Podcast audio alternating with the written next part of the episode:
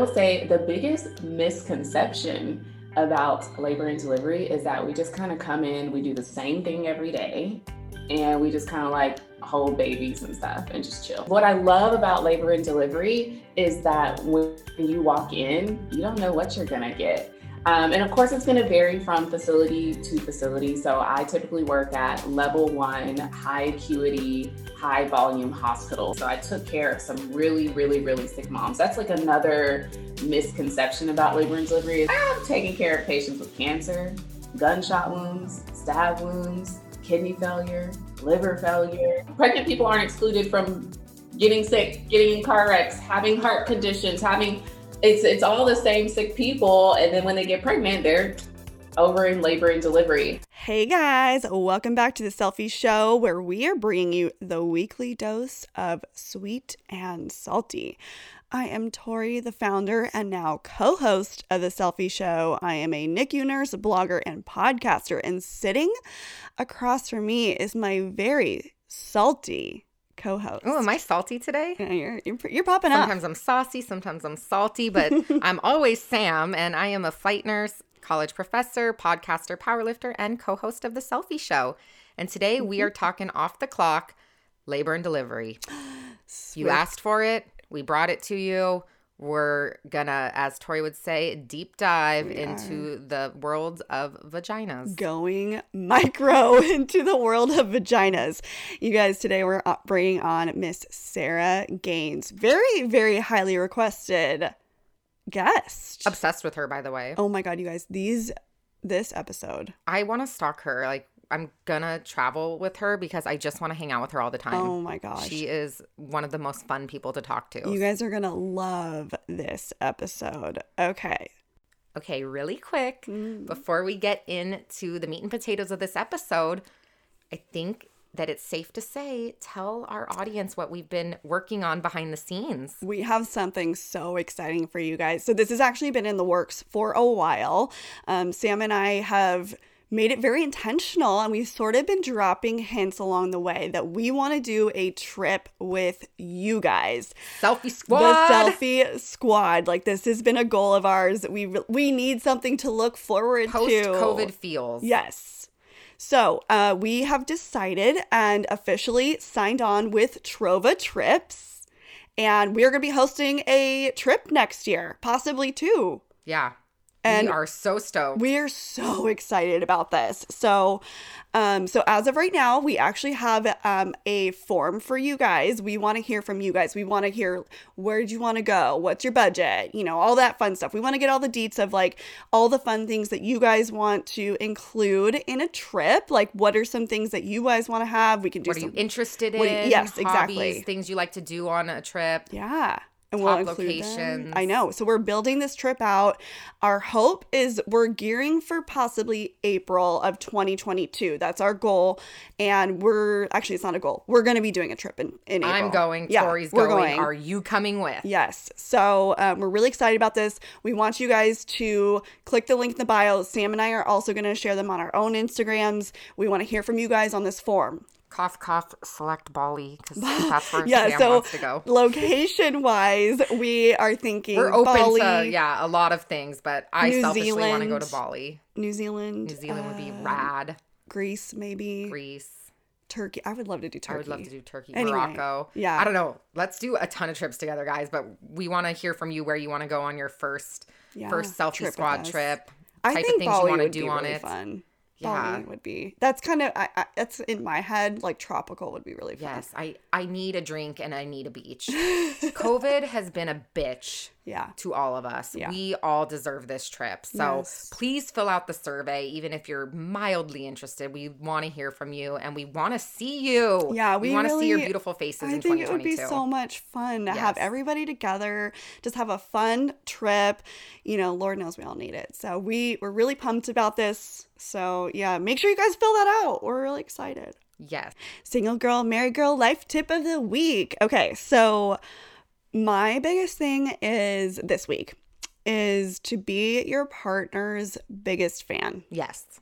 I think that's so important. I obviously it's important to have your own goals and, you know, to really kind of make sure you have your own individuality, obviously, but whether it's your partner's new career, a lifelong journey, um, I think it's just something that to be said about being your partner's biggest fan, to be there in their hardest moments, to really lift them up. I know there's times where Jacob has been my biggest fan and really pushed me through my hardest times. And, you know, um, Jacob's actually on a new little journey himself. And so it's been really fun to like support him and to really try and help him through whatever it is a struggle he's going through a new a new little adventure um, trying to learn something new like i'm trying to help him and doing my own research and you know so it's been really fun. And i just think it's really important to really you know remember that and to really hold that as something important when you're being a partner Is it fun now that the tables have kind of turned because he has been a huge support to you as you started your blog, as you started the podcast. I've watched him cheer you on every step of the way and celebrate all the milestones with this. So Yeah. now is it kind of fun to switch roles? Yeah, it is actually. I really enjoy it. Like I think that's been a fun flip and um you know, it's just there's times where I, I can tell he needs a little extra support in the things that he's doing and I love it. I think it's it's been really fun for both of us. Just change of pace too. I think nice. that's great advice for all relationships, not even just romantic ones. Yeah. Even as friendships. When you started this podcast, I was Oh, you were. get it, girl. 100%. You were number one of my fan. biggest supporters for sure. It was super fun to have that. And I think I don't think you should even be in a relationship with someone if they're not as excited about your successes as you are. Yeah. Like if you don't come and go, "Hey Jacob, guess what? We hit 100k," and he's just like, "Fucking bet." Say less. Say less. That is literally that's his new thing. saying it He's last such a night. millennial. Our um, waiter last night said, We went out to dinner and we got some drinks. and he was like, "Oh, the mozzarella sticks are really good. They're like cheese curds almost." And Jacob was like, "Say, Say less." less. and I died. I was like, The waiter started laughing. Millennials. It was so Uh, cute. But yeah. if they're not hyping you up, yeah. It's so fun. Throw the whole man out. Throw Yeah. the whole Out friend the- out. hold the, throw the whole person out with the kitchen away. sink. Bye bye. Because they should really be. If they're so just indifferent and like, oh, that's cool. That's to me like super red flag. Yeah, yeah. It's it is. It's something that I think is really important and um yeah so uh, miss samantha what is your single girl life tip of the week I'm gonna piggyback off of that. okay So obviously I'm single, so duh, or we wouldn't have this segment. and I, so I don't have someone to, you know, when I hit 100k, I was like texting Tori Yeah. about it and being excited, and I shared with like friends and stuff. But at the end of the day, like I don't have that one person to be my cheerleader Mm-hmm. or whatever. I have a really strong group of friends. Even Tori's been to my powerlifting competitions since Yeah. 2018, so I've had people like hyping me up um, around me, but trust when I say that I am my own biggest fan. yeah i love that And I- some yes. people honestly might say that I'm cocky or full of myself. And I've gotten comments like that. And I'm like, i'd say good for you cool. yeah I'm sorry that you feel that way. Yeah. But if I'm not my biggest fan, why would I expect someone else to be? Why would I expect someone else to be proud of my achievements if I'm not proud of my own achievements? Mm-hmm. There is nothing wrong with being proud of yourself, celebrating yourself, and being your own biggest fan as well. And Mm-hmm. I think that me even embracing that about myself is good for me to eventually get into a relationship because Yeah. I'm happy and whole with myself and I have no problem hyping myself up. Like, dude, last night I took like this fire ass like mirror selfie and I was just like, mm. okay, bitch, like you look good. Let's go get some Say drinks with less. Like I have a giant pimple that I covered up. oh whatever It was huge. We need to But I it. was like in the mirror and I was like, okay, sis, pop off.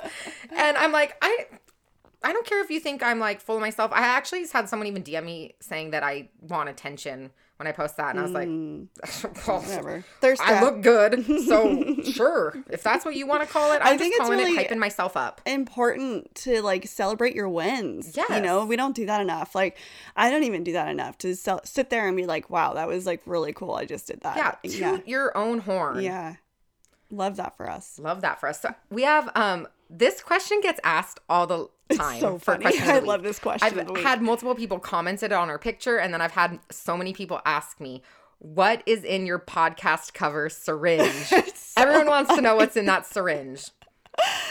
It's almond milk. Yep. It's almond milk. When originally we were gonna do paint, we were trying to do white paint, but Yeah. then I forgot to even do white paint. which honestly probably would have been messy. Almond milk, I had it in my fridge. It was Yeah. clutch. We were like, oh, what should we put in the syringe? And I was like, I have almond milk. That'll work. it looks like propofol. It does. So that's why it's kind of perfect because Yeah. it's like nighty nights. Yeah, originally we were gonna try. I was actually thinking originally pink paint just to play off the pink, but actually I think the white is The it's white clean. is cool. And it's like, yeah, the fact that, um, yeah, it could be propofol. Mhm, I could you be putting you to sleep. Mm-hmm.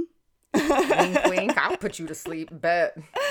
Say less. Just say less. So, okay. um, and then another question that we got was advice for a 22 year old who feels stuck or behind waiting to get into a nursing program. oh boy, we can both pop off. Girl, you 22. this. Yeah, You are not You're a baby. You're a baby. You got all the time in the world. When did you get into nursing school? 23. Yeah. Um, I honestly didn't even switch my major to nursing. I was almost done with a psychology degree.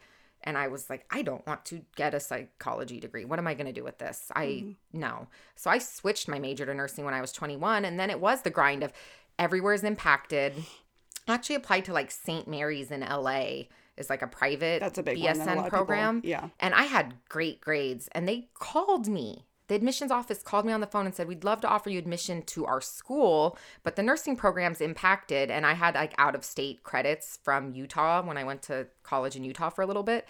And they were like, We're just impacted and you're kind of an out of state transfer because I really was transferring from out of state at that point. They're like, We'll offer you admission to the school if you change your major to anything else but nursing. And I'm like, No, that's Oh, not the what's the point. I can just do these prereqs.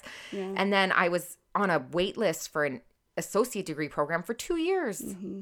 It's just, you're not behind. And as someone who teaches nursing school, I have students that are older than me in my class that are just about to second career that. change nurses. Yeah. You're never behind. You are always right where you should be in life, and everything happens for a reason. Yeah, I agree. It's funny because that's actually one of the most common questions.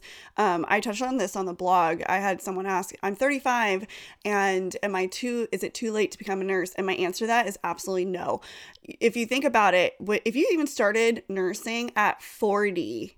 You still have 25 years to work as a nurse, which is crazy. And you're coming into the profession with so much life experience, which I think mm-hmm. is super invaluable, whether Yes. it's talking to patients, understanding dynamics. Like you've been through way more. I think it's actually sometimes to your advantage. Mm-hmm. And you understand how to handle certain situations. You're probably more quick on your feet. You're more willing to learn. I don't know. I just think You're driven You're because you're, obviously coming back at a time in your life where you're doing Mm-hmm. it because you want to do it. It didn't just kind of fall into your lap. It's a calculated decision you're Yeah. making. I don't think there's any time that is. I think, as you said, like your life puts you in certain ways. Many of you know this. I've talked about it so many times. I was on, it took me three and a half times to get into nursing school. I was rejected more than any. I had to apply to like eight different jobs. Like my journey by no means was easy.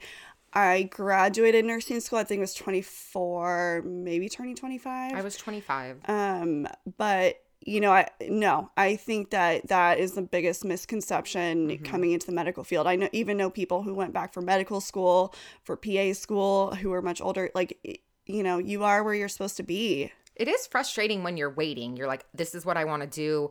I can't get in. I'm watching other people around me get in. Mm-hmm. It can be very frustrating. Just be patient. yeah It's going to happen for Yeah. you and hustle and it's going to happen and you're not Mm-hmm. behind. Like get normalize the fact that I'm 35, I'm unmarried and I have no children. yeah That's fine. absolutely I, I did not mean- when I if you asked me when I was 22, am I going to be 35 unmarried with no children? No. If you asked me when I was 30 and engaged, if I would be 35 unmarried with no children, I would have said of course not. we love that moment for you it was great But there is no timeline that you should be following in life that Yes. is expected.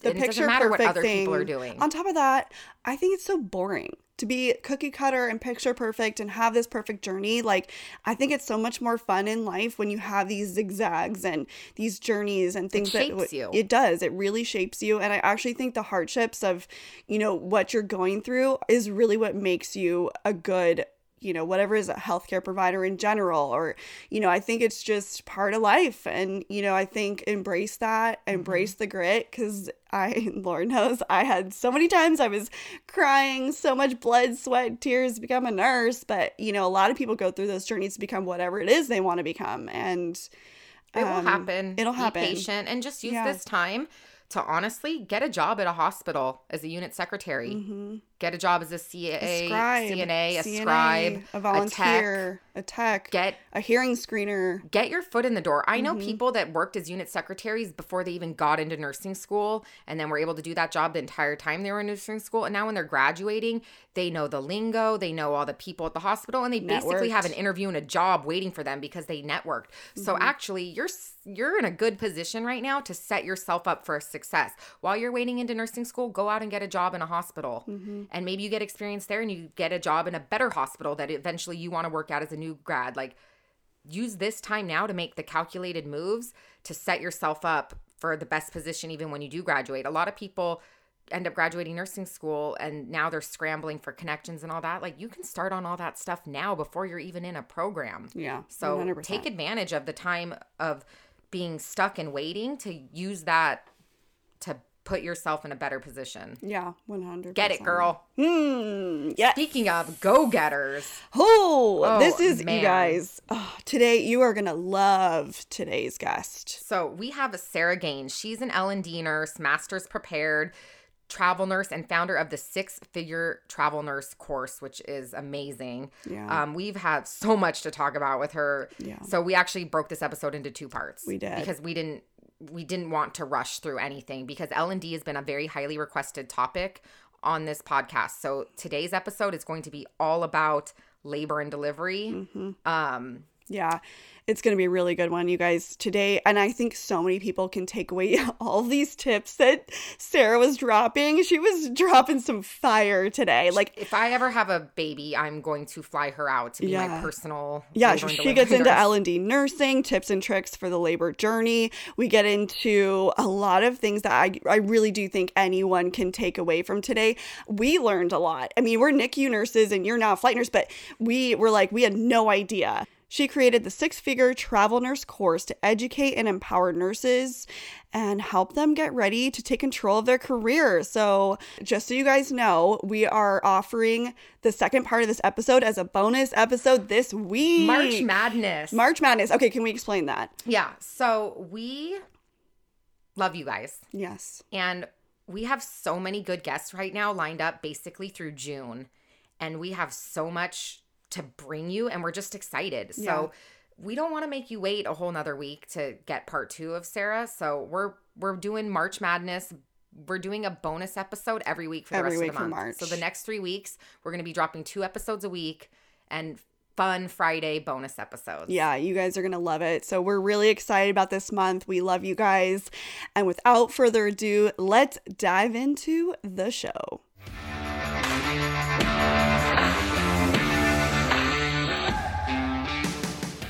Okay, so Miss Sarah, welcome to the show. We're so happy to have you on. Thank you for taking the time. And thank you guys for having me. So, for many of our audience, probably already know you, but for people who don't know you, tell us a little bit about yourself, your beginnings, your background. So I started off in, let's see, I graduated with my BSN in 2012 and I started off in OB-GYN. So I have been an L&D nurse forever and I love it. It's been almost 10 years. A lot of babies.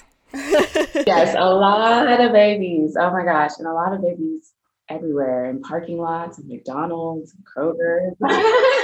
Oh my God. What's been your best delivery situation or your best? My best Story. I would probably say the best situation ever was um, I delivered one a patient in one state, and it was an amazing experience. And then um, I, as a travel nurse, I was in the next state, and um, it was a couple years later, and she was at that same hospital, and I delivered her baby again. It was a crazy, like oh, that's cool. so it was such a crazy I coincidence and we were just so happy to see each other like we immediately remembered each other and i was like oh my god it's so crazy what are you doing here so that was really cool. Good nurse like makes or breaks that situation for you and like giving birth is such a huge deal. So having a nurse that you like loved and connected with. Yeah. And then to have them again, Yes. that's and then so a very cool. funny situation that happened. Um, it's happened a couple times. People will DM me on Instagram and they'll be like, "What? I didn't know my nurse was famous." girl." we get that a couple times too. What made you want to go into nursing? I honestly don't have like a. I feel like every nurse has that moment, that special story, but I really don't. I've always just. I've always just wanted, like my family said when they asked me when I was younger, ever since I was like three, four years old, like, what do you want to be when you grow up? And my answer was always, I want, well, of course, at first it was like, oh, I want to be a doctor. But then when I realized the difference between being a nurse and being a doctor, I was like, I want to be a nurse. And that has just been my answer for forever. Um, when it comes to labor and delivery, I did not think that when going into nursing school, I thought labor and delivery was super gross and I was never going to do that. Same. but I never changed my mind.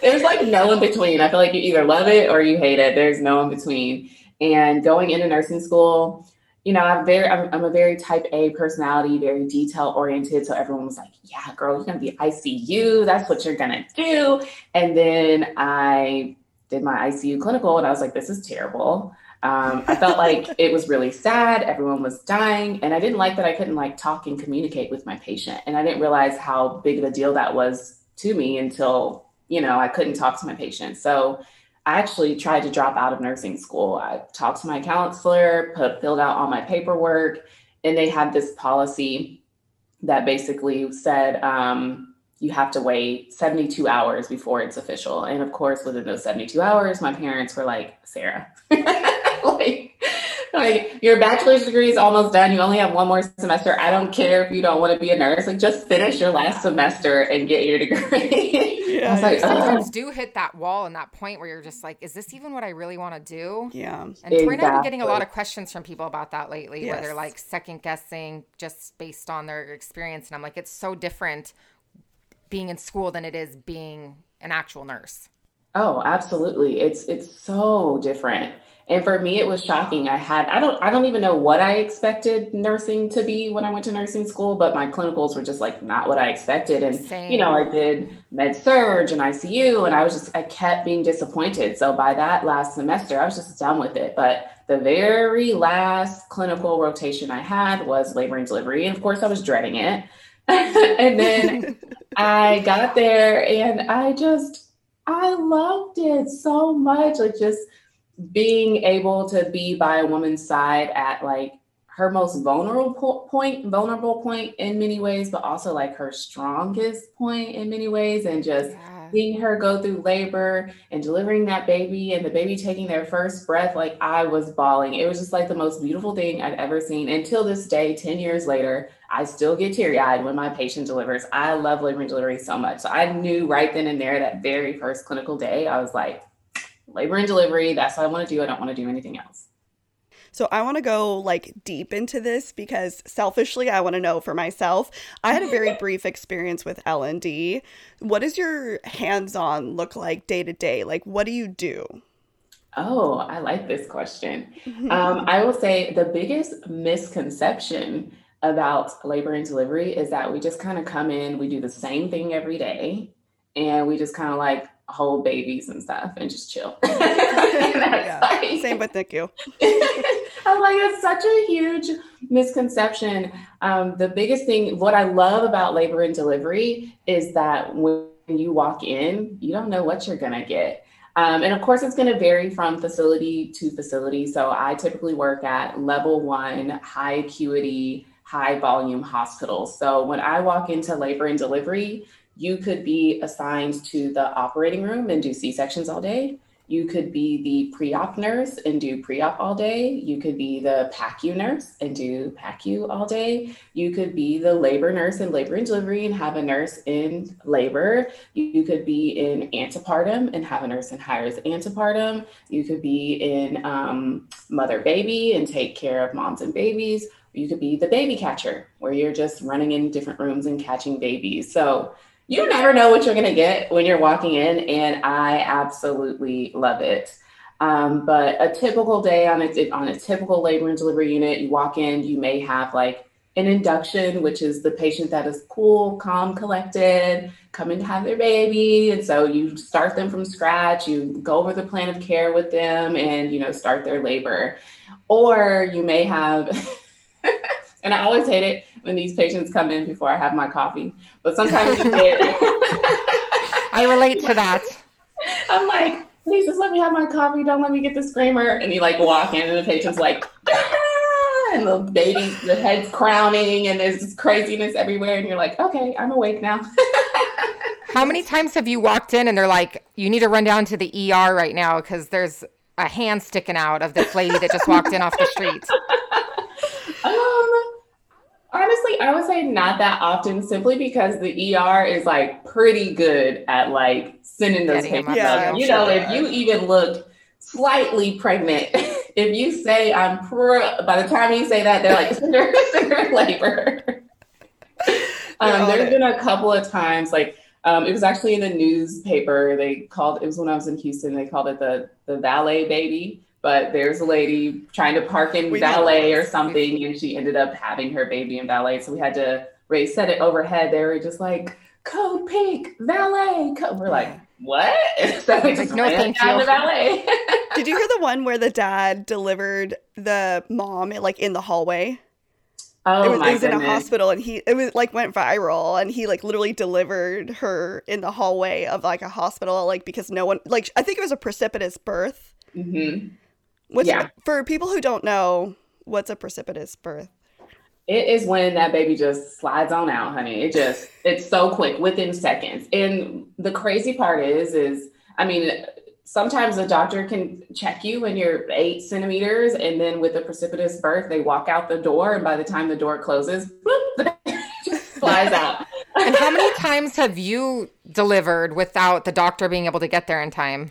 Oh, a lot. I I feel like when you're Yeah, a I don't think people delivery- realize that. Yeah. Yes, like when you're an L and D nurse, it's not if it'll happen, it's when. Like it, it it's going to happen. And I've been a labor and delivery nurse for 10 years. So yes, it it ha- absolutely happens. And it's so funny because I feel like the patients don't realize um, how much the labor and delivery nurse does and how much autonomy we Mhm. have. So that's definitely one thing I really enjoy about labor and delivery. I feel like we, um, compared to all the other specialties, I feel like we have a lot of autonomy. And um, the patients will be like, "Did you call the doctor yet? Did you?" I'm like, "Girl, the doctor ain't coming to the head; is crowning." Yeah. Okay, like we're doing all this shit. Like we're doing everything, and they're always like shocked by that. Um, but yeah, I definitely enjoy that I part of think it. as well. misconception in media because there's so much movies and things where there's a big emphasis on like what OB is going to deliver their baby, and I'm like. Girl, your OB might be on vacation. Your baby might come a little early. They might not even make it in time, and the L and D nurse might be the one there. So it's just funny that people put so much into that. Which I mean, you should have a good OB you trust, but the funny thing about having a birth plan is like it doesn't always Mm. go as planned. I we I like to call it birth preferences. Yes. right? You can have preferences of how you want to do it, but I mean, as you know, we're both NICU nurses, and most of the time, well, all the time, moms don't plan to have a NICU nurse, and most of the time, it's not your OB delivering you. It's not the situation you wanted to be in. Like, there's so many different ways a baby wants to come. Yep. Yes, I love that you said that. Um, as a travel nurse, I had heard like birth plan, birth plan, and I worked at one facility that called it birth preference. And I was like, that is the perfect thing to call it because birth and plan, that's an oxymoron in itself. Yes, Your body is going to do what it Changing wants to do. terminology is big because even at our hospital, we don't say DNR, we say AFND, which is allow for natural death. Mm, And I think that should even be used in adults. Like, don't say Yeah. we're not going to de- do not resuscitate 92 year old grandma. It's no, Yeah. we're going to allow her to have a natural death. yeah, and I just think love that, that. verbiage. So I same thing with birth preference. I like that. Yeah. Yeah, I love that. How often do you let dad deliver? Can you like have dad like catch the baby? Honestly, it's up, the, up to the doctor, and if it's a low risk delivery, there's there's not an issue with it at all. Um, and I mean, let's be real. I don't know. I feel like I would have Jake totally get down there and like, hey, and I was just about to say, I feel like it depends on the dad. Some dads are totally into it. They're like, oh my God, it's so beautiful. And some dads, I'm like, uh uh go over there and sit down. Don't be passing out. I can see you already. don't make my job harder. I don't need another patient. And listen, I tell the dads the same thing. I'm like, listen, do you know what happens when dads pass out?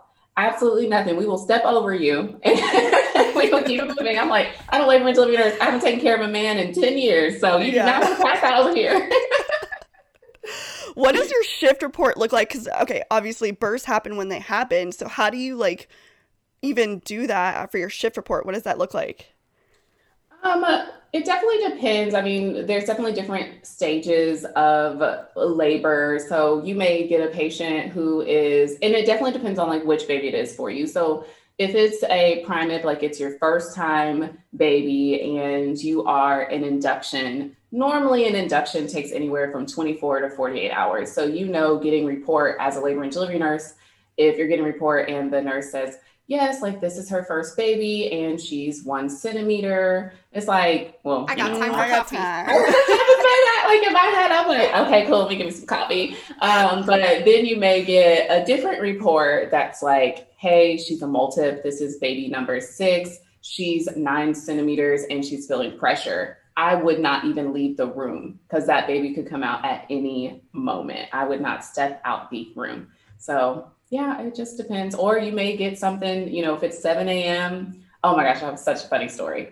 Um, it was like 7 a.m. and I, I came in and I had an induction and they said, Yeah, your induction was supposed to be here um, at 7 a.m., but you know, she's not here. So just wait for her. She called, she said she's on her way. I was like, Okay, cool. I'm waiting, I'm waiting. And finally, I just like tell one of my nurse friends, I'm like, hey, I have everything, the room set up when she gets here. I'm gonna run downstairs, Starbucks, get some coffee, and come back up.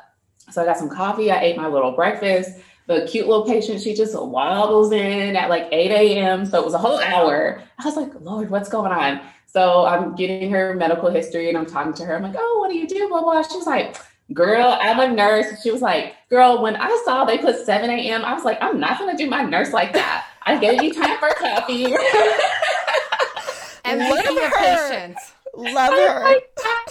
Love you. And it was so funny. We are just cracking up laughing. She's like, Did you get your coffee and your breakfast? I was like, I did. And then she oh looked at her husband and she was like, My husband gave me so much crap for it. He thought I was so crazy. But see, it worked. It worked. that is awesome. That's yeah, nurses so know. We all know. We know. oh, when I was in the hospital, I told my nurse, I was like, I want my pain meds every four hours. That happens to be when you do vitals. I can take myself to the bathroom. If you just bring in my pain meds with vitals, those are the only time you have to come in my room. And yep. she was like, I love you. And I was like, mutual respect. we know. We know. I think they were fighting over me, like wanting me as their patient. The and I feel like it's either like one way or the other. The nurses are either like the best patients in the world or they are the well, you worst. don't want me to have a family member in the posit little because I am that family member. I, I'm sorry. You can't help it. For me, I'm chill and relaxed, but if it's my family member, I'm like watching you like a hawk and I got opinions. You know what's so funny? So a lot of my family were in the medical field. We're all nurses and doctors, and um, every time we have a family member in the hospital, we don't say anything. No one. They figure there's, it out though. There's ten medical professionals in the room, and we're just like, and they do because my uncle will say something like, "Oh, how are his little kidneys doing?" And the nurse is like, "They're doing fine." And he's like, "What do you mean by fine? What's the creatinine level?" And the nurse like, yeah. I don't ever out my or I don't specifically say I'm a nurse, but then once I'm like, "Well, what's the white count?" They're like, yeah. so I want to go back to this because I think this is actually really interesting. So in the NICU world, we have you know what level different levels of NICU. So we have level one, we have level four, right? So one being the least acute, four being the most acute. And you mentioned something about this with the hospitals and L and D and the differences. Can you touch on that? Because I didn't even realize that.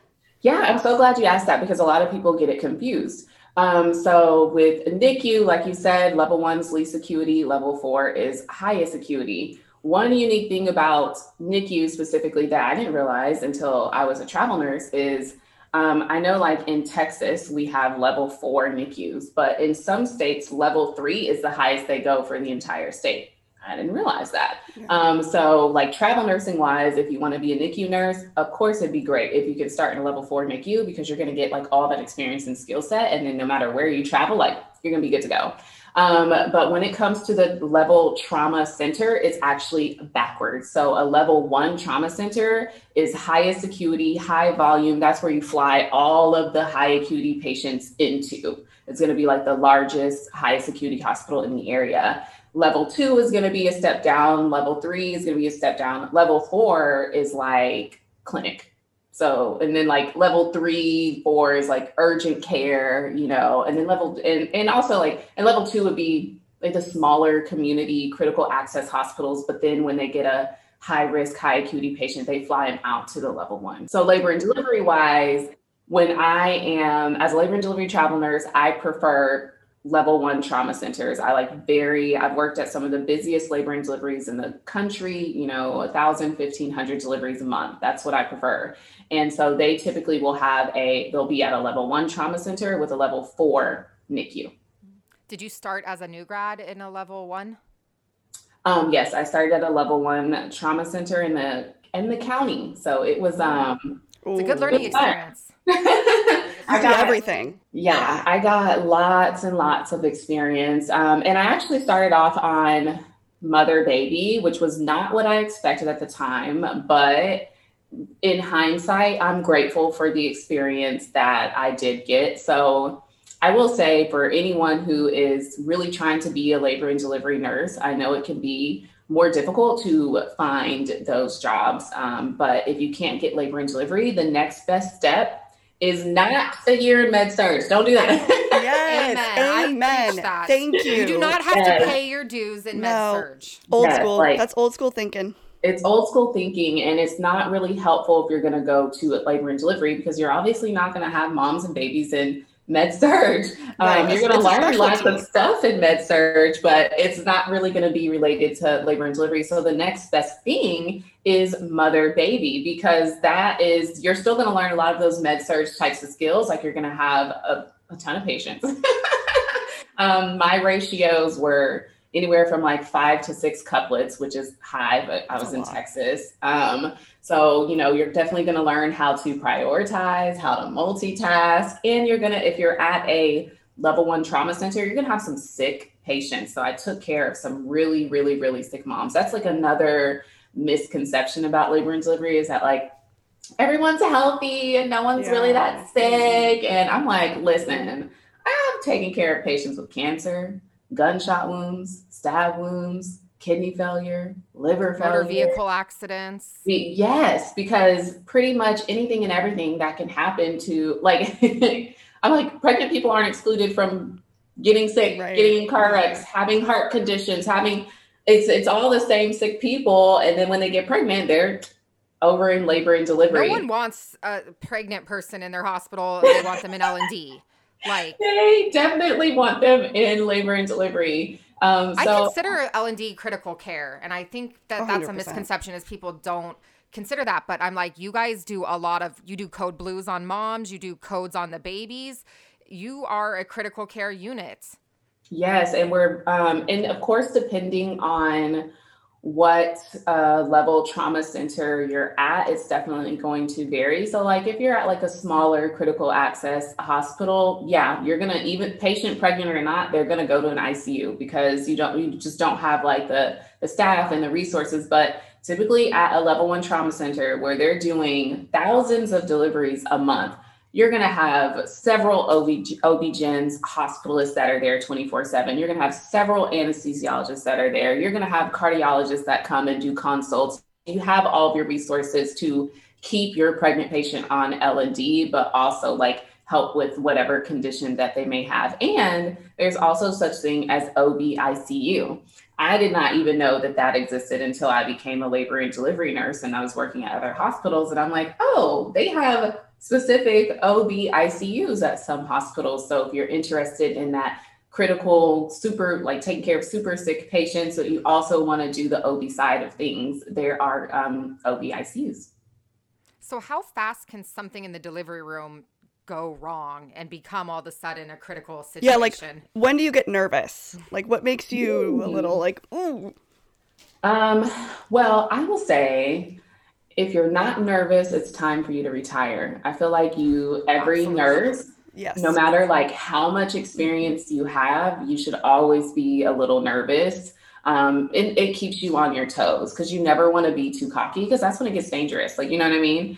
Um, and I would say in labor and delivery, how quickly can things go bad? Um, within seconds. I mean, really, I mean, um, but I will say, you know, as a labor and delivery nurse, you, are keeping your eye on the strip. And if the strip is, uh, you know, you have category one, which is great, category two is yeah, and then you have category three, which is like stat C section. So sometimes you'll see the strip go from category one to category two to category three. Let's go for a stat. Um, and sometimes it just ha- sometimes it just happens quickly you never know. Sometimes uh, the heart rate just goes down and you you go in the room. I'll say when i start to get nervous is when you know if there's a deceleration in the heart rate rate i will go in the room and i will do my interventions and then after I'm doing my interventions for three to four minutes and none of them are working and the heart rate has been down past that four, five minute mark, that's when it's like, okay, let's call the doctor. We may have to do a C section because, you know, the heart rate can't be down much longer after this.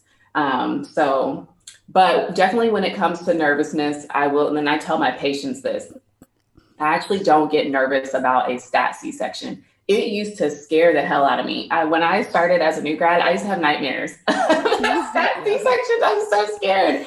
But now I tell my patients, I'm like, listen, I've been doing this for 10 years. I've literally done thousands of C-sections. All a stat C-section is is a little bit faster. It's a regular C-section that we do every single day. I know you as a patient, you don't go through this every single day, but to reassure you, we do this every single day. And a stat C-section just means we're gonna move a little bit faster, girl. And I give them that little speech right before I pull the plug out the wall. I'm like, listen, girl, I'll pull this plug out the wall. It's gonna be like woo woo woo woo, and a bunch of people gonna run in. Don't be scared. I'm like, just look at look me in the eye. If I'm good, then you're good. You just take slow deep breaths for your baby. We're gonna move fast, and you're gonna be okay. And they're like, all right, let's go. Let's roll down the hallway. I want you as my L and D nurse. I was like, if I ever get pregnant, can you do a travel assignment in California? No, screw that. I'm oh flying oh you out.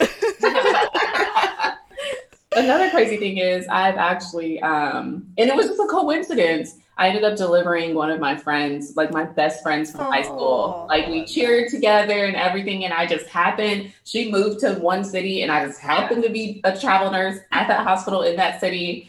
And it was crazy because she posted on Instagram. She was like, Today's the day I'm having a baby. I'm here for my induction. And I was getting ready for work in the morning. I was like, Hey, that hospital room looks so familiar. It looks just like my assignment. And I still didn't think anything about it.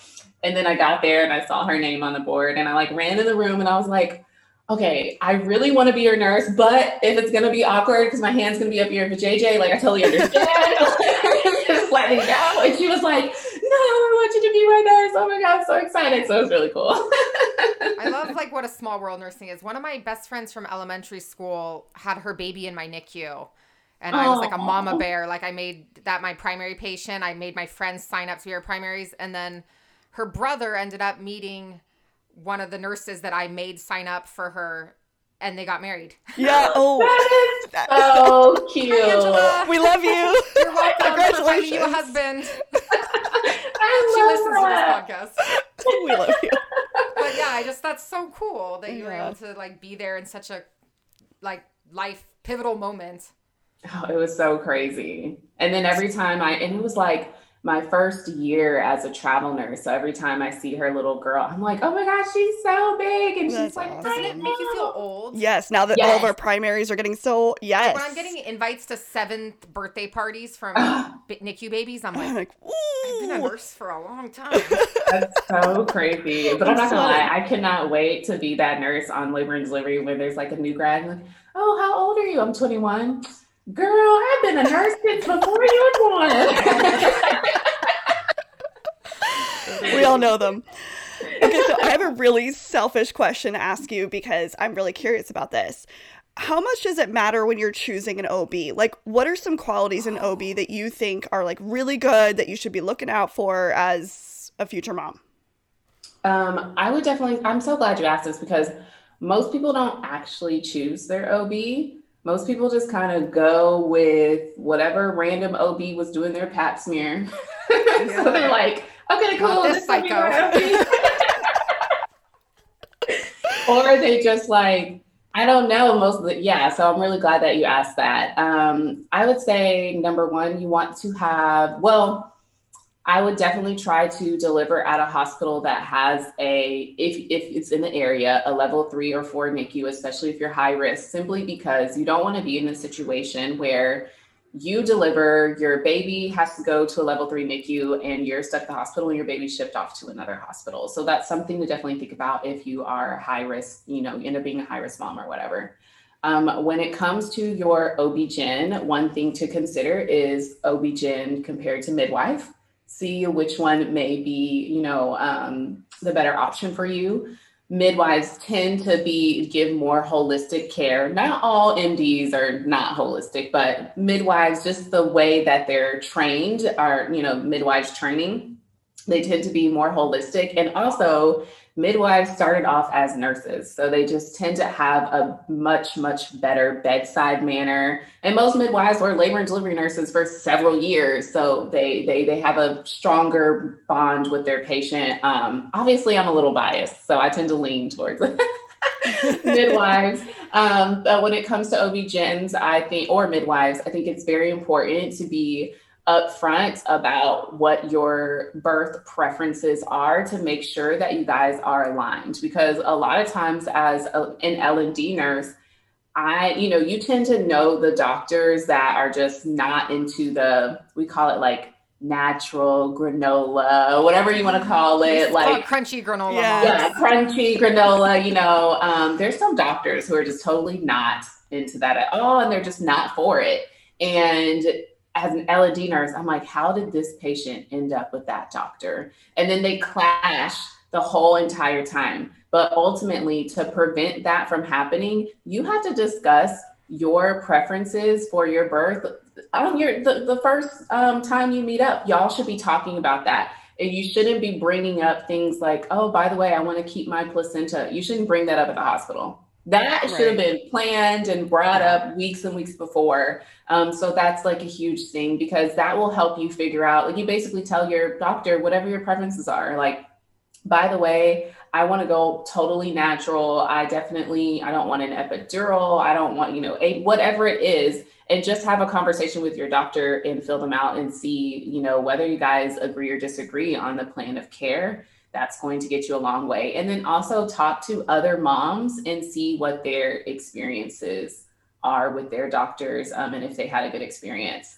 And another really important thing to consider is I've had this happen a couple of times with different patients is um, like, say the doctor has a partner and they love, love, love their doctor and they're like, oh, I hate Dr. So and so, that's their partner if you absolutely hate Dr. So and so, you have to really consider that your doctor does not work 24 7. So there's a good chance that you may end up seeing their partner, and their partner may very well be like end up delivering you. So that's just another thing to consider. So, do you have any like good tips and tricks for future moms of how to come in as an ideal with a ideal pregnancy? Hmm. I would say for an ideal pregnancy, number one, come with an open mind. And it's kind of like we talked about the plan versus preference. That's why it should be preferences, come with an open mind because everything may not go as planned. It just, it probably won't. I mean, it just, it is what it is. We can't predict. I tell my patients all the time, honey, if I could predict everything exactly, I'd be making a, hell of a lot more money. Okay. Like, like what is it called the NICU nurse curse? All of our friends that have been NICU nurses always end up with a unplanned C-section. Mm-hmm. It's like the NICU nurse curse. It's like they don't want a C-section. They have their preferences. They've been in the L&D room as a NICU nurse and for whatever reason their delivery always goes wrong unplanned c-section mm-hmm. i can mm-hmm. count like 10 friends of nicu nurses yes and it's you know and, and just nurse curse in general because yes. labor and delivery nurses come in and it's like oh lord this is gonna be crazy i don't want like, them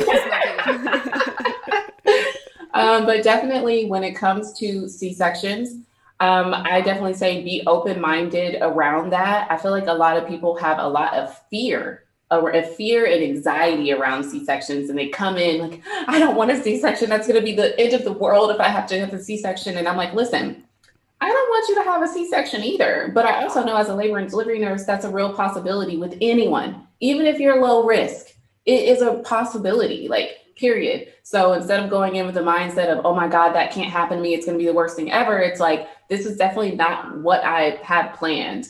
But if it goes that down that way, like, can we talk about it? And as a labor and delivery nurse, I am upfront and honest with my patients and I talk to them throughout the day. If their strip isn't looking good and it, look, and it looks like it's headed that way, I definitely start talking to them about it. I go over the strip with them and usually they're so educated. By the time the doctor's about to call the c-section they're nodding their head. They're like mm-hmm sarah told me.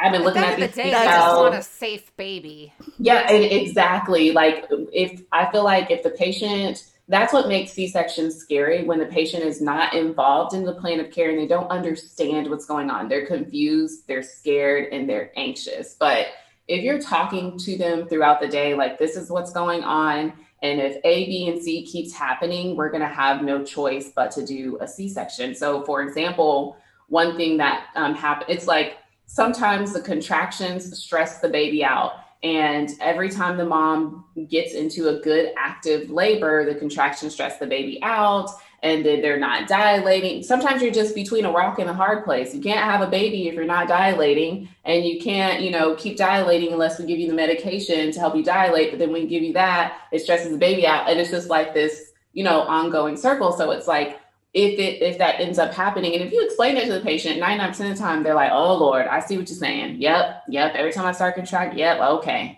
All right, well, let's go ahead and get ready for the C-section. Like I'm okay with that because at the end of the day, they want is what's best for their baby, and most moms are going to.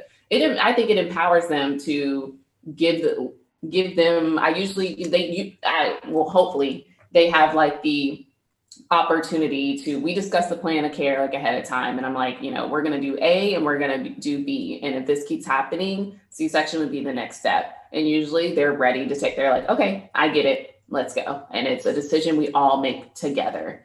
Um, but you know, the stat C sections, they happen. I mean, sometimes you break the bag of water and there's a cord prolapse and it's a stat C section. That can happen to anybody at any mm-hmm. time. I mean, or a nuchal cord. You know, so I think it's cool how much education you provide compared to other units because a lot of um, in the prenatal period, education revolves around new mom and what to do when they have the baby and maybe like some minor like laboring classes but it doesn't really go over the fact of like fetal strip monitoring and what you're looking at and indications for C c-sections. So i think it's great when they have a nurse like you that takes so much time to educate about what's really happening during the labor process. I really love educating my patients. Um, I do. I and the some labor and delivery nurses like they laugh at me because one thing I love about I just love the first time mom and dads. They're so cute. And I love educating them and telling them what's going on, and it's just so cute. I just, I just love it. Um, but some labor and delivery nurses are like, "Oh gosh, it's so repetitive," you know. But I just, I think it's just the cutest thing ever. And it's just, and you can always tell the first time mom and dads because they come in with like a whole suitcase and the mom's all dressed all cute because she don't know what's about to hit her. Got her mascara on. Like don't know makeup on, hair done, dressed all cute. You're like, oh Lord. Oh, and then you go. can always tell like the patient who's had like six kids because they ain't got no bag. and they're like, you got a toothbrush? I didn't bring one, but I know y'all got one here. Like, like it's so funny. But I definitely agree. I think that education in labor and delivery and in any, you know, on nursing in general, I feel like educating your patient and keeping them involved in the plan of care helps with so much. It helps relieve their, their anxiety. And I, I'm a strong believer in keeping them very much involved in the plan of care. I think it makes a huge, huge difference. So I have a couple of delivery related questions. What are your thoughts on VBACs? Or can you tell everyone what a VBAC is?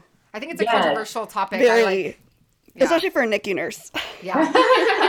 um, and I'll tell you, I'm a little biased. So, well, VBAC is virginal virginal, vaginal birth after C-section. Um, so you have VBAC. And then in case you guys have ever heard of TOLAC, trial of labor after C-section. So you'll have your TOLAC. I've never heard yeah. of that. I only know when the baby Nope. comes out. That's why I'm like, I don't learn these things from you. Same. Yes, like I feel like in OB we speak a different, totally different language during report. We're like, yeah, this is TOLAC. Hopefully she'll get a VBAC. And people are like, what?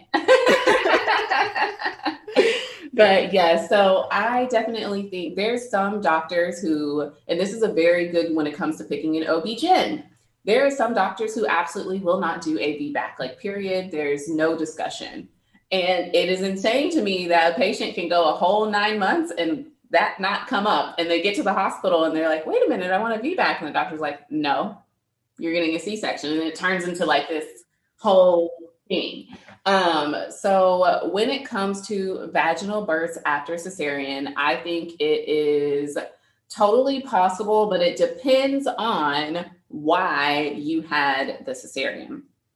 So, for example, like the instance that I just gave, like say you came into labor, they broke your bag of water, there's a cord prolapse, and you know you had a stat C-section.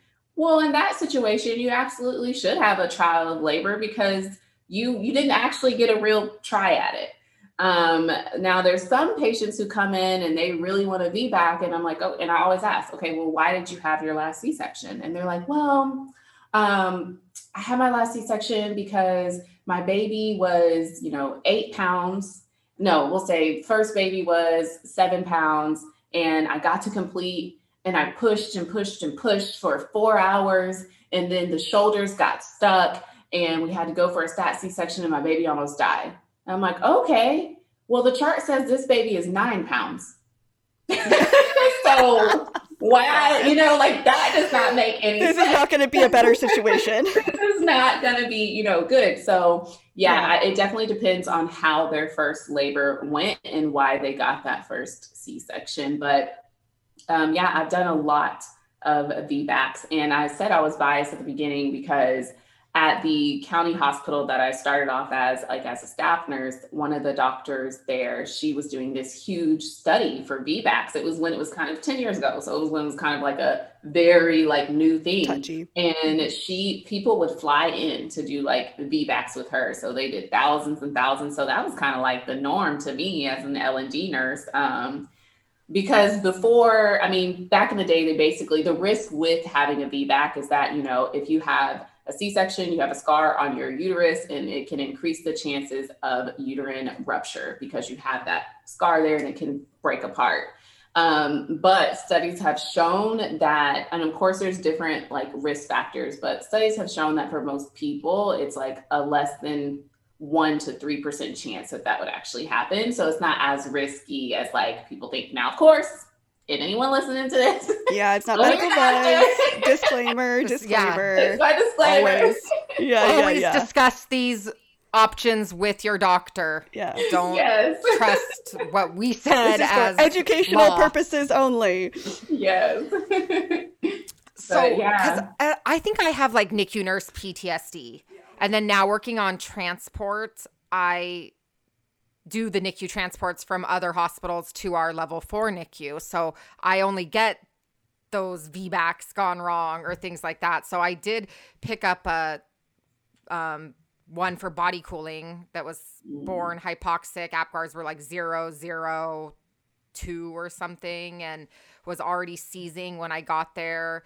It was not good. Mom was on a ventilator in the ICU. She had a uterine rupture and wasn't looking good at all. And so it gives me this like NICU nurse I think we PTSD. I think NICU nurses we tend to be on that Yeah. side just because we see all of the L and D gone wrong. Yeah, Yeah, we only see the wrong. I don't see the hundreds of successful V or thousands of successful VBACs that you were trained at. hmm Yeah. And I will say, um, it definitely depends. And, and, as a labor and delivery nurse, you treat your VBAC patients completely different than you treat someone who hasn't had a C-section, um, especially when it comes to, um, you know, starting Pitocin on them and starting up those contractions. Like you're not going to titrate it as fast or tit- or uh, put it as high. You're going to start low and go slow when it comes to a VBAC patient. And if they start showing any signs of uterine rupture, because there are signs, if they start showing any signs, then that's you. You're way quicker to pull mm-hmm. the plug. You're like, uh, uh, okay, let's and go ahead. Out. Tap out, tap out. like, you know, so um, pregnant terrifies me. I know. I just same. even think you PTSD is real. And even labor and delivery nurses, um, as me as an L and D nurse, I say when it comes to um, being pregnant and labor, ignorance is true bliss I wish I didn't yeah, know everything that I, I did not know what I know. I know. Yeah, yeah. There, it like when people, one of my cousins, who's also my best friend, um, she's not pregnant or anything yet, but she really wants a home delivery. And I was like, oh, was, that was my, my next God. question. I was like, once this wraps up, I was going to be like, so another controversial topic. How do you feel about home deliveries?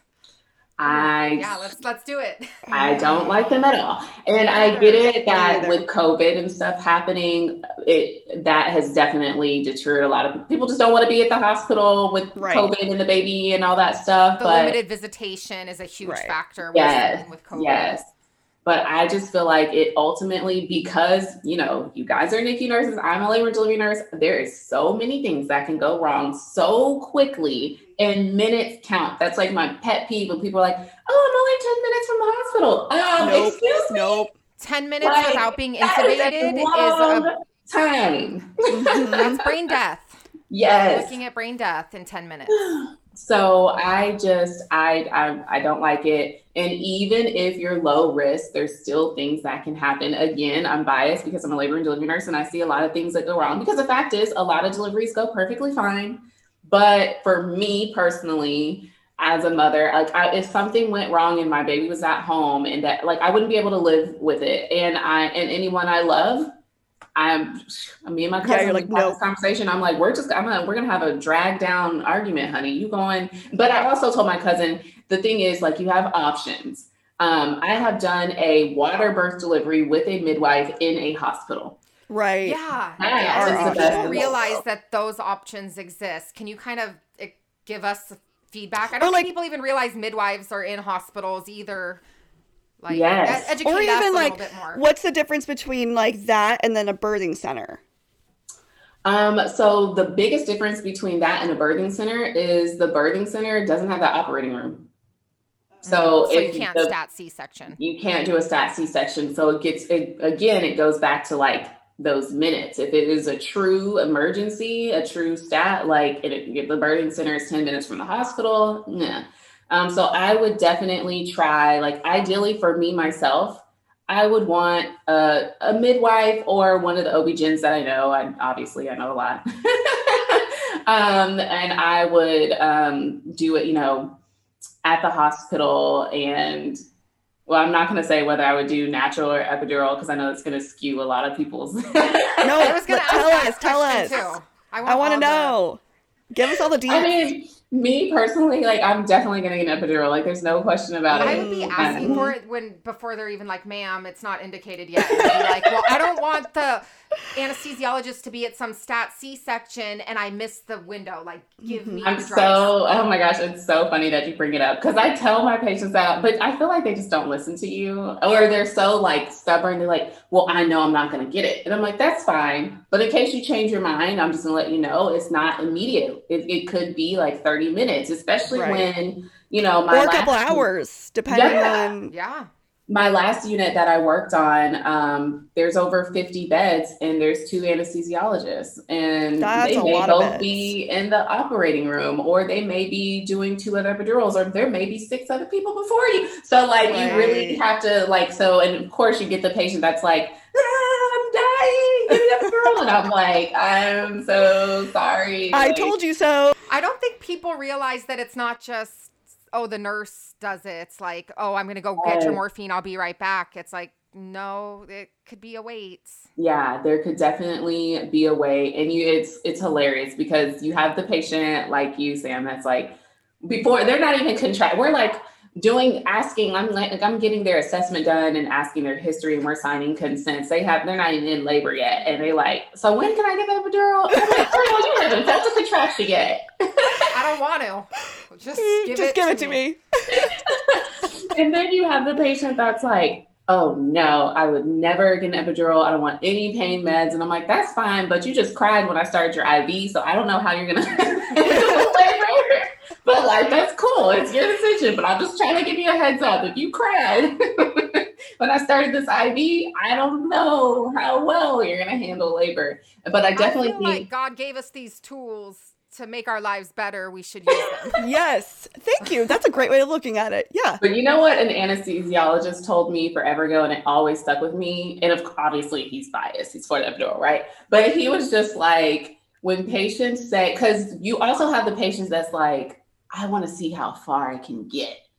And I hate hearing that as an L&D nurse because that. it's just like when they want to see as far as they can get. Usually when you go from like early labor to active labor, it's like 0 to 100. You're handling it, you're handling it and then it just switches and all of a sudden you're dying and then you can't sit still for the epidural and then it's like a whole mess. So the patient that's like, "Oh, I'm trying to hold out until I almost it, I just can't handle it." I'm like, "Girl, you you got to sit still for this epidural."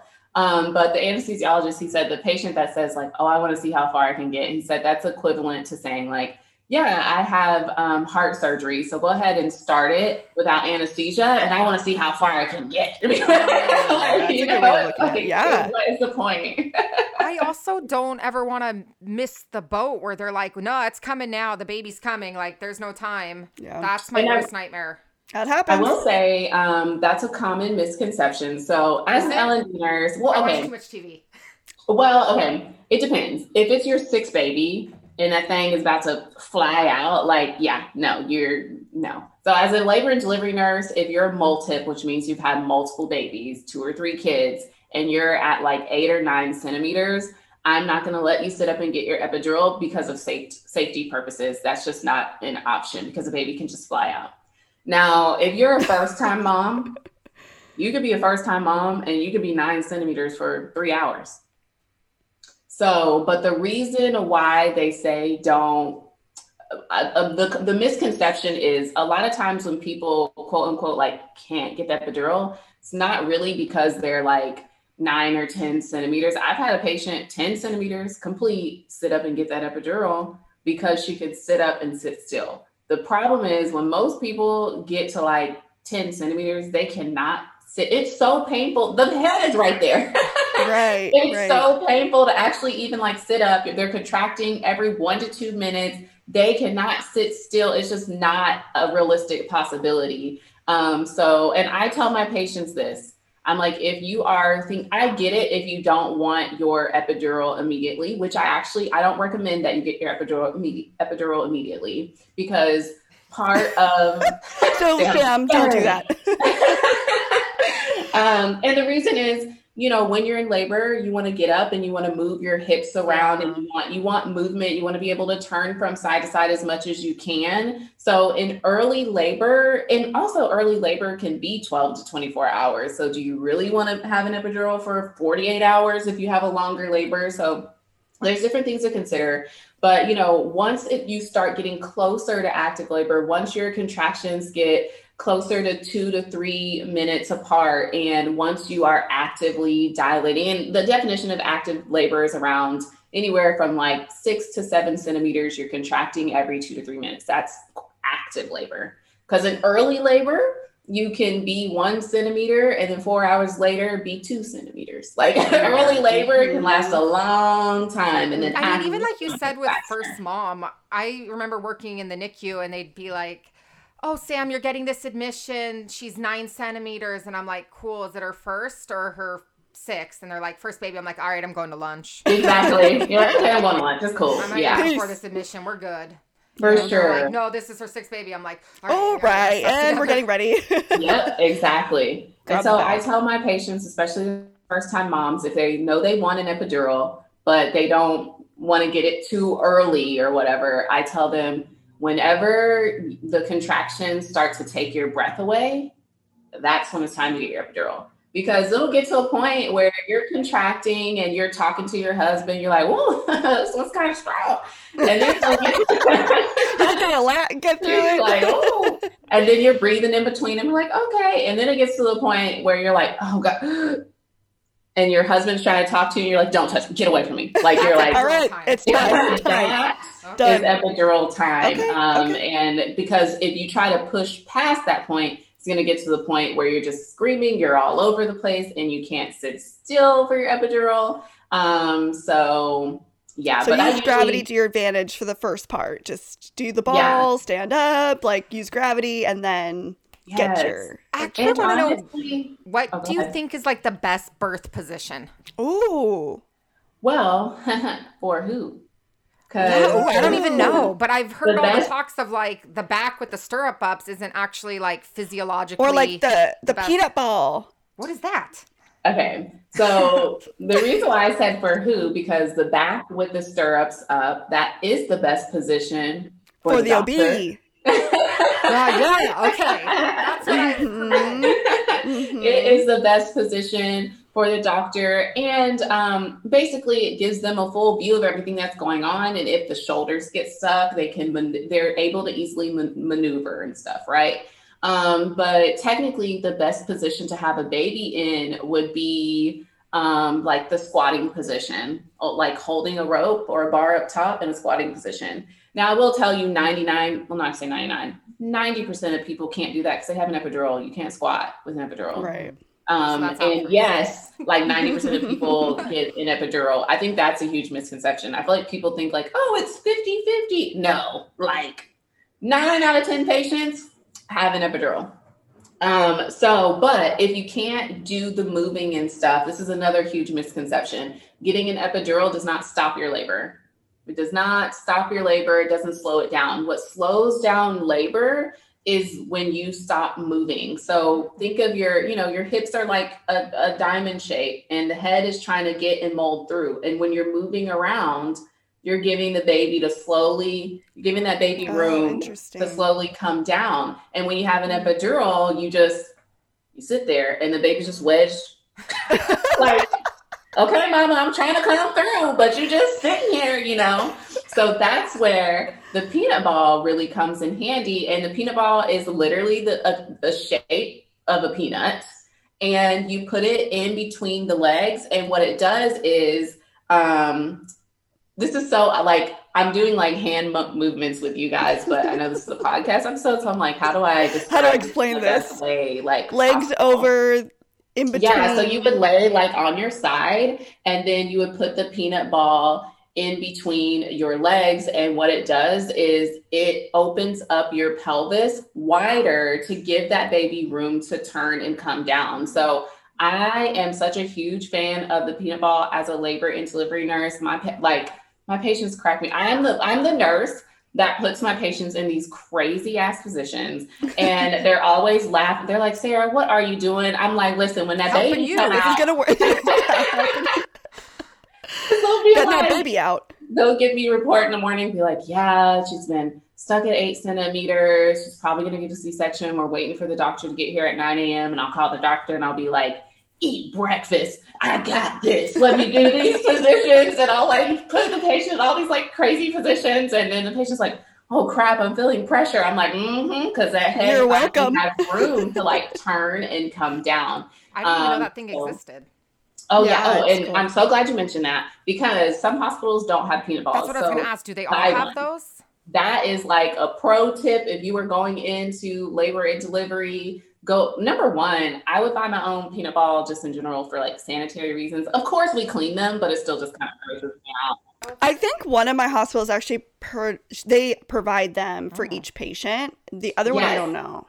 I've never heard of it.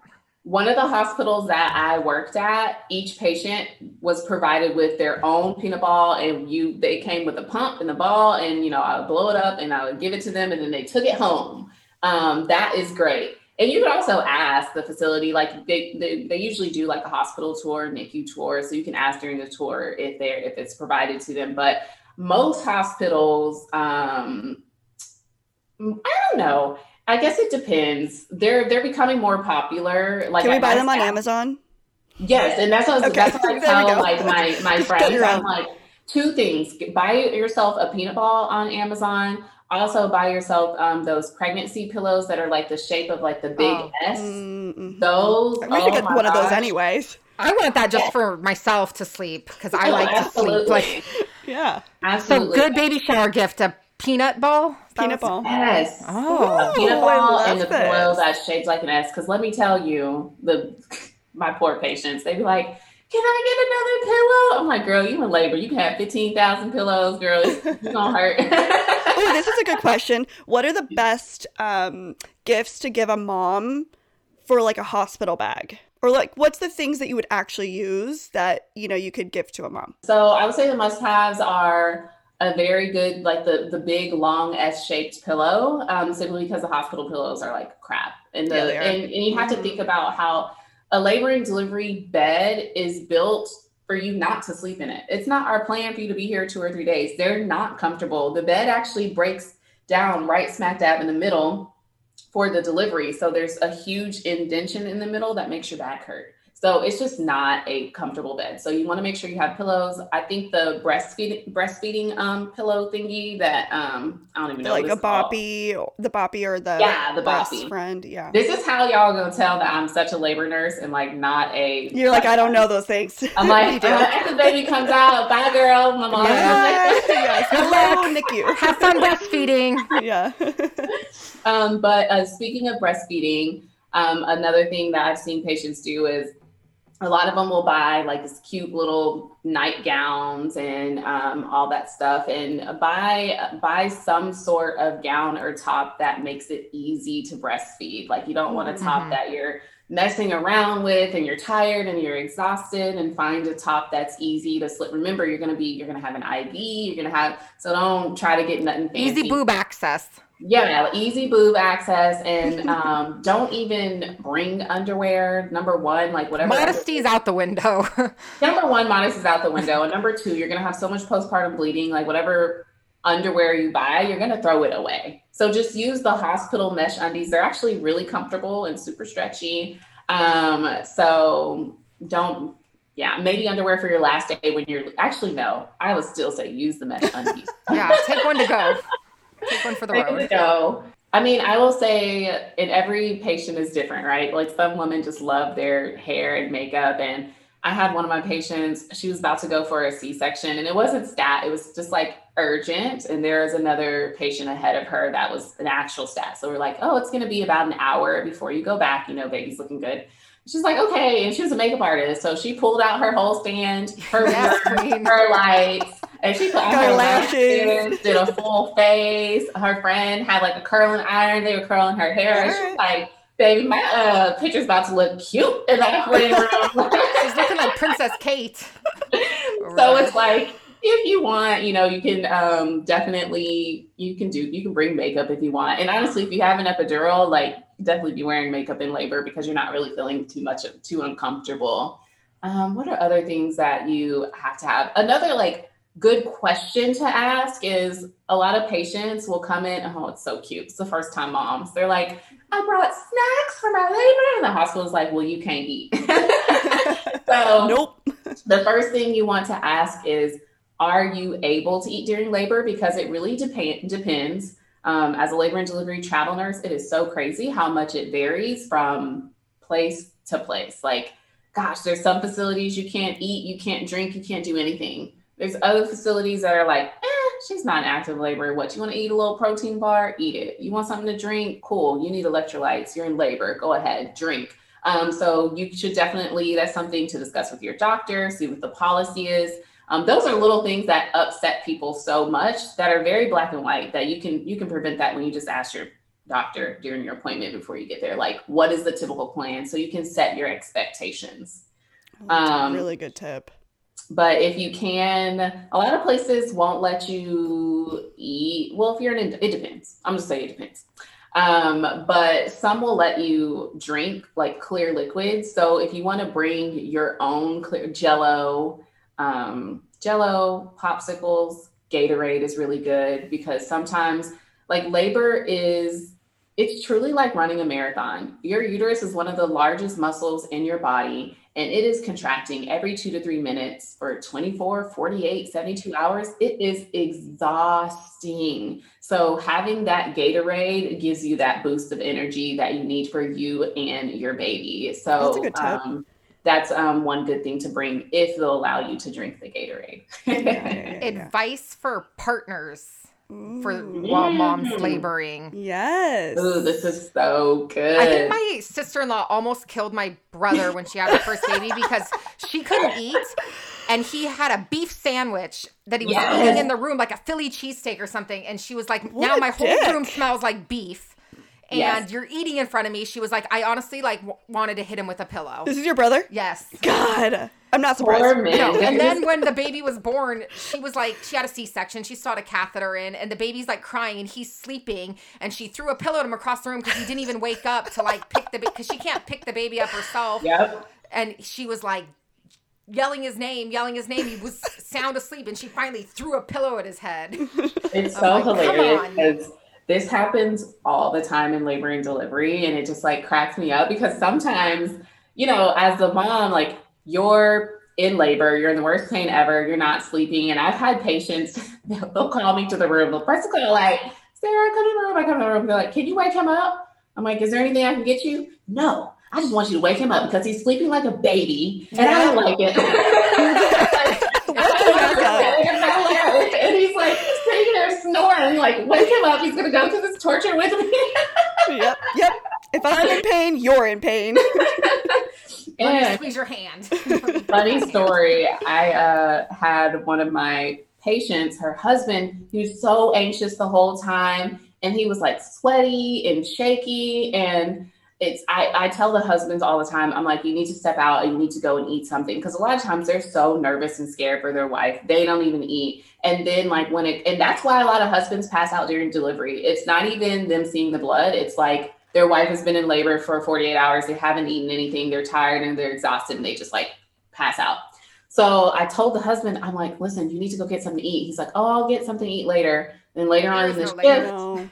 Do it now. yeah, later on in the shift, he's like on the couch, he's sweating like cold sweats. I'm like, you need to eat some cracker. I bought him like crackers and orange juice, peanut butter. He's like, I can't, I can't. I said, why can't you? And he was like, my wife said if she can't eat, I can't eat either. I was like, oh, That's my kind of woman. Was her name Sam? that sounds like something I would say. For sure. Like, this poor guy is like really over here suffering. Oh, but it was so funny. And I turned to her, I was like, you are getting electrolytes through your IV, man. Oh, there you go. Equal, equal So he rights. needs to eat something. and she was like, fine, he can have a cracker. it was like not for it. It was so Savage. um, but when it comes to your partner, I will say yes. When it comes to the eating thing, when they'll typically ask me as a labor and delivery nurse, like, "Hey, I know my wife can't eat, but it's okay if I eat." And I, I say, "I mean, you can eat downstairs." I don't even let them eat in the room because I just I can't imagine how that feels. Like they're in labor, they can't eat, and a lot of times when you're pregnant, you're super sensitive to smells and stuff, and you Like a beef sandwich.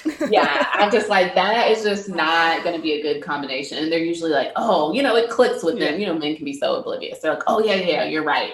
And then I'm like, and when you go downstairs, I don't care how food, how good the food is. Tell your wife it was nasty. Okay. Yeah, there you go. Yes. good. Love Just this. be like, oh, it wasn't good. It was dry. You wouldn't want it oh, anyway. Oh, this hospital like, food is crap. Even though hospital food has come up, some It of the cafeteria food is actually pretty good. yeah. For all of us old timer, you know, eight, ten year nurses, we've got some good food lately. Yeah, we've seen the upgrades. Yeah. We've seen the upgrades. for sure.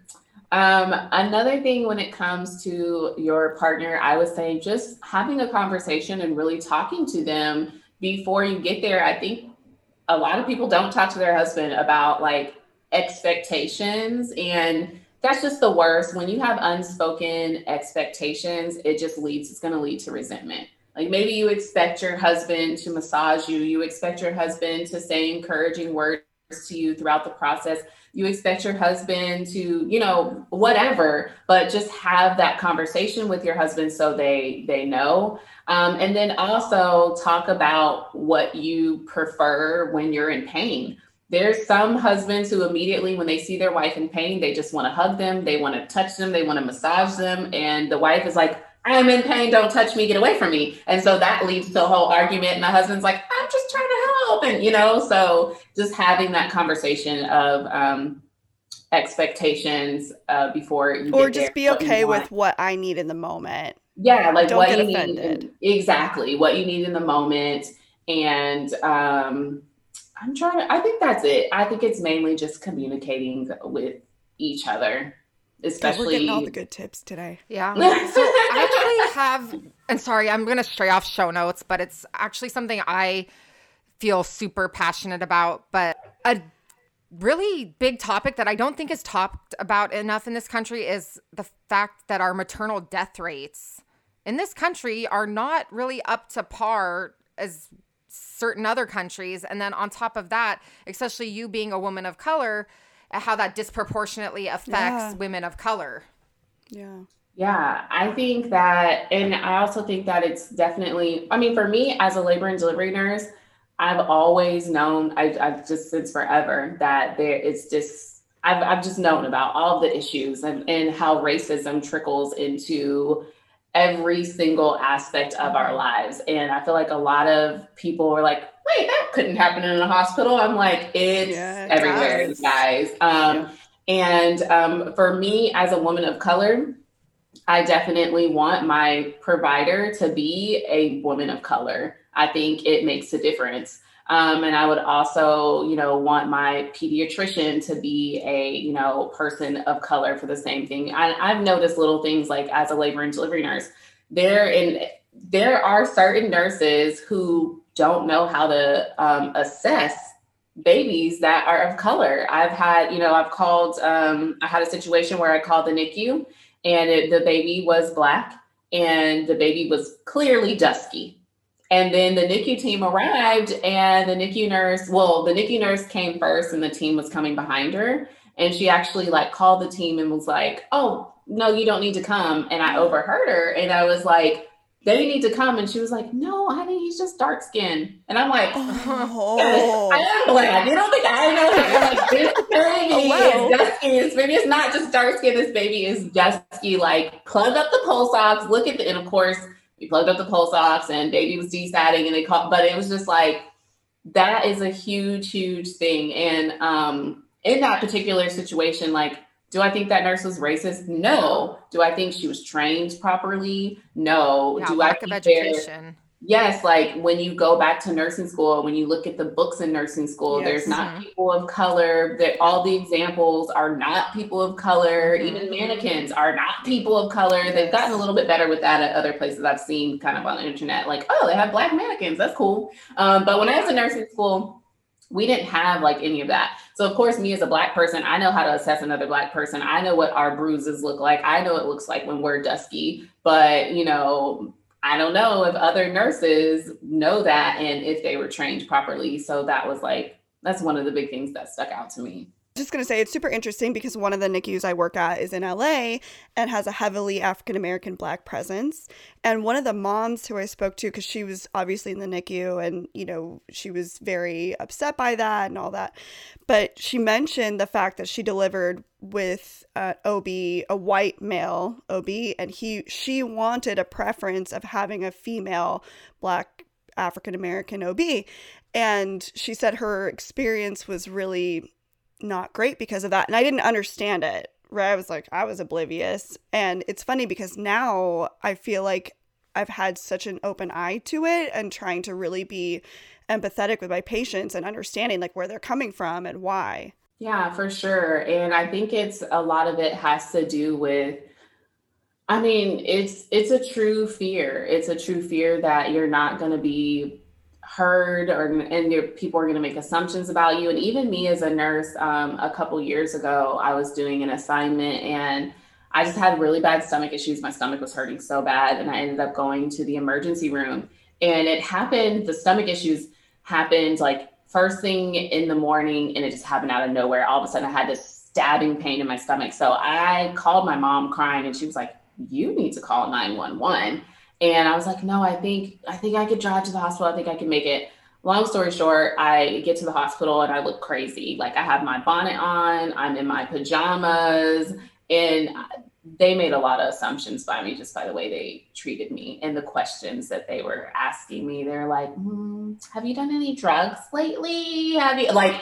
I could just they the way they were looking at me and whispering about me and the questions they were asking me, and they just I was And I immediately started crying because I just saw it all happening in front of my, and I felt so helpless mm-hmm. as a. Because you know how to advocate for yourself. Who knows the system? So, so you know the questions to ask, and you know the questions like that they're asking are inappropriate or not. Something like that happening, you know and I, just I just dismissive or not. So, like you know. Yes, and I, I felt exactly Yeah. And they just made little assumption. Like I was just like, oh, there's stabbing pain. And they're like, well, maybe you should be a primary care physician. Do you even have one? Like, why would you assume that I don't have, and why would you assume I don't have insurance? Why would you assume I don't have a primary, like all these assumptions. And right. I, I just, I just started bawling. And it was actually the nurse who came up to me and she recognized like what was, you know, going on. And she, you know, we had a conversation and we talked and I ended up being um, okay. But, mm I was just like, wow, I really felt like they made a lot of assumptions about me. And I didn't even mention to them that I was a nurse. I, I, I don't. When I go to the hospital, I advocated right. for myself and I ended up, you know, being able to get an ultrasound and all that stuff. And they thought I was, and that's, I mean, I can go on a whole rant on this, but, you know, everyone represents pain differently. So just because I'm not running around like crazy doesn't mean, I, you know, I'm not in pain. And so it was just, it was a lot. Um, but yeah, that's something I try to speak on and even tell my nursing students that healthcare provider bias exists and it's dangerous and mm-hmm. it's something we should be talking about. Absolutely, because we have to be aware of it to fix it. Yes, 100%. And honestly, on this platform, I feel like we talk a lot about that. We talk because I think it's really important to show both sides of it, right? Like, we have room for improvement in the healthcare field. We have a lot of room for improvement. We have if, to do better. Yeah, we have to do better. Absolutely. Across the board. Okay, so if you had any suggestions to a future L&D nurse or hopeful L&D nurse, what tips and tricks would you leave for them today? Don't do L&D unless you're super uh, passionate for it. Like I feel like a lot of people think that I don't know, it's the easy and the happy unit. It's just like whatever. Nursing, I mean, and you guys know this. Nursing is hard, and you'll definitely lead out lead to burnout if you don't go for what you're passionate for. And speaking of going for what you're passionate for, if you know you want to be an L&D nurse, don't be afraid to jump into L&D first. Like apply to that job. And also, um, a lot of people ask me like, well, how did you get into OB first as a new grad? Um, and I did. I started like as a new grad. I did a year residency um, in you know mother baby, and then I ended up transferring to labor and delivery. And the biggest thing for me, I it depends on how bad you want it because a lot of people don't realize that I moved cities to work in labor and delivery. Same. I um, I moved cities to get my NICU job. Yep, yep. And so um, I hear a lot of times like, well, I want to be a labor and delivery nurse, but uh, I don't want to be more than 15 mm-hmm. minutes from my home. Okay, well, right. there's probably only one hospital that's 15 minutes by your home. And so you're just limiting your options. So be open minded and don't be afraid to, you know, reach out and um, yeah, I moved cities and it was definitely worth it to me. Um, Good resume builders to get yeah. you noticed for L and D. I, de- I definitely so when I was a um, new grad nurse, I had no idea. I just kind of just winged my resume. I think I like Google something. I didn't even know there was so many resume services out there that could help you, and they're such decent prices. It's like twenty bucks 30 bucks and that is definitely worth the um, investment so if you can invest in um, a good resume and also leaving a good impression um, at your clinicals nurses talk and nurses mm-hmm. remember mm-hmm. especially in labor and delivery i promise you as a labor and delivery nurse there's a lot of like nine out of ten nurses just aren't really interested in l&d and it can be frustrating as an l&d nurse when you have a nursing student following you all day and they really don't care about L&D and they're when they don't care they just tend to be in the in the way you know and it's just like whatever. So when you get that one nursing student who's super passionate and you know they make it clear and they're willing to learn we remember and and if you're you know um, how can i put it like assertive and you let your preceptor know like hey i'm super interested in labor and delivery and i plan on applying here when i graduate in a couple of months do you think I could leave my resume with the hiring manager, talk to the hiring manager? We will definitely remember when your name pops up. We're like, oh my gosh, you know, so and so, she was so great. Um, it happens more often than you think. And that's actually so my first job that I got, I did my clinical uh, rotation in the ICU, which I hated, by the way, hated the ICU. But I was a good nursing student. I was very involved. Um, I, you know, I, I was very involved, and I ended up applying to that same hospital for a labor and delivery job. And they, after my interview, they called the ICU and they're like, "Hey, how is so and so?" And my preceptor was the reason that I like I, one of the reasons that I got the job. Um, he said, Oh, yeah, she's really great. She's very thorough. I think she'd be a great nurse. And that was shocking to me. I didn't realize that. I mean, who would have thought that the impression I left on ICU would go over to L and D? And thank goodness I didn't leave a bad impression because I hated ICU. Yeah, that's a big thing we talk about is don't burn your don't burn your bridges. Be very Absolutely. careful about how you handle things because things trail. Well, I don't think people oh, realize how small the nursing world is too. Yes. Like, like oh, go ahead. Respiratory therapists work in ICU and work in L&D. They might be like, oh, I remember that student from ICU and they were miserable. Mm-hmm. Or managers talk or best friends. It's like, it's very small, small world. Yes. Like, and let me tell you how small it is. Um, I feel like the labor and delivery world, travel nursing, it's so small. You feel like it's a big world, but it's not. I have ran into, so I worked at one assignment um, and I worked with a nurse there, and I think she was like the charge nurse there, you know, whatever. And I did work there for like six months. And then a couple of years later, I worked at another assignment, and that same nurse was the director of nursing, different oh, state, different hospital. She's the director of nursing, and the hospital did budget cuts. And she was the person who decided they cut all the other travel nurses. So she was like, "Oh, no, I remember Sarah. She cool." well, this is the other thing too that people don't realize is. To keep your relationships good because the longer you become a nurse, your peers start becoming your managers, and if you don't get mm-hmm. along with them, things start, you know, escalating. It's just you have to be careful about your relationships and keeping everything copacetic. Yes, that is such a good point to when you like when you really put it from that perspective, like your peers start to become your managers mm-hmm. and the directors your educators. and your educators. Yeah. Like that's that's definitely a really good point. But I don't think people realize it's all about networking too. Yeah. To get yeah. no one just hands you your dream job. You yeah. gotta fight you for gotta it. go for it. Yes, you have. You've got to uh, fight for it for sure. Well, you are officially the L and D queen. Literally, this was probably one of my most. Fun- I love this I episode. I'm obsessed Sarah. With you were amazing. I've learned so much. I we just freaking love you. You are amazing. I learned I so much. well, we love you enough that we're doing a part two. Yes, because hey. we got to go into to travel nursing. Yes. Yes. So part two. Stay tuned for part two, you guys, because we cannot get enough of Sarah. yes. Uh, before you leave, can you leave us a podcast, a resource, or something that you really like that you find value from? One of my, okay, so one of my favorite things to do, I actually kind of changed up my morning routine, especially I feel like with the quarantine and everyone just kind of being stuck at home, like coming up with a good morning routine actually makes like a huge difference. Um, so I like to wake up and listen to things that like really inspire me and motivate me. So I've gotten super into like podcasts and audiobooks. Like I had never listened to audiobooks before like the last six months. Um, so one of the audiobooks that I'm listening to right now is um, 12 Week Year and it basically is a book about creating habits and routines so that what you typically would get done in a year, you get done in 12 weeks. So just leading a more productive life. And I love it. I just wake up and I listen to it. Check that out. Yeah, we both yeah. are. Yeah, yeah. get on that. I listen to it for like 15 minutes. That's one chapter, and it hypes me up for the day. Like it really talks about like what your priorities should be and what you need to do to be more productive. And I'm like, yes, I make my little coffee and listen to the audiobook. I'm like, hell yeah, this is what I'm ready for the day. So yes, I definitely would recommend that yeah, book. That's a great resource. The older I get, the more I'm getting into just mindset. Yes, absolutely. Okay, so where can everyone find you? Pimp yourself out. um,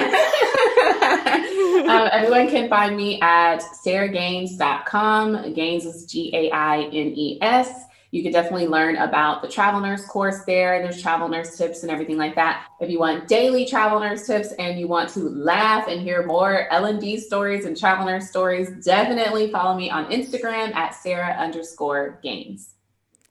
Well, thank you. Thank you so much you for are coming rock on. star guest. And then, yeah, stay tuned for part two, guys. We love 'cause it. We're talking everything travel nurse because she is the expert. Okay. All right, you guys. Thank you so much for listening. Holy smokes, just Sarah is just insane. I love her. I want more.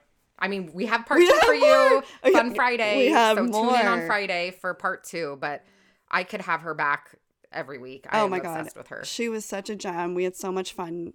Thank you so much for listening, you guys. Make sure you're following us over on Insta. That's at C E L L F I E underscore podcast. You can check out our all of our episodes and our merch on our website. Love a day off. Love a day off. www.cellfiepodcast.com. And make sure you rate and review us, you guys. Download, subscribe, Download, subscribe, subscribe, download. rate, and review. Rate but and we love you. We love the feedback. Every review warms Yeah. my little heart. I know. I know. And make sure you guys leave your Insta handle in the review. If you guys do, we'll be sending out our swag bag with all the fun little things. We have our new little lips pin. And we just love you guys. We just want to say thank you so much for all your support. Make sure you're also following us over on our Instas. That's at Nurse Tori. And at Hey Samantha with two A's. And, check out Fun Friday bonus episode. Yes, we can't wait to have you over there. Love you. Love you. Bye. Bye.